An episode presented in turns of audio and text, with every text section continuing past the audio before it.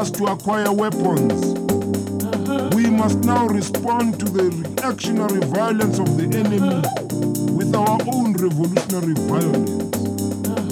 We must learn the tactics of fighting, how to attack and retreat without endangering ourselves. We must learn to lay ambushes for the armored personnel carriers and police cars that patrol our locations. Our cause of action is very clear. We must fight back. It is now a matter of life and death. We must learn to make homemade bombs.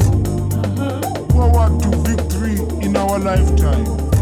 Amandla ngawethu, matla rona, all power to the people. Let us keep our heads up and not lose sight of who in fact the enemy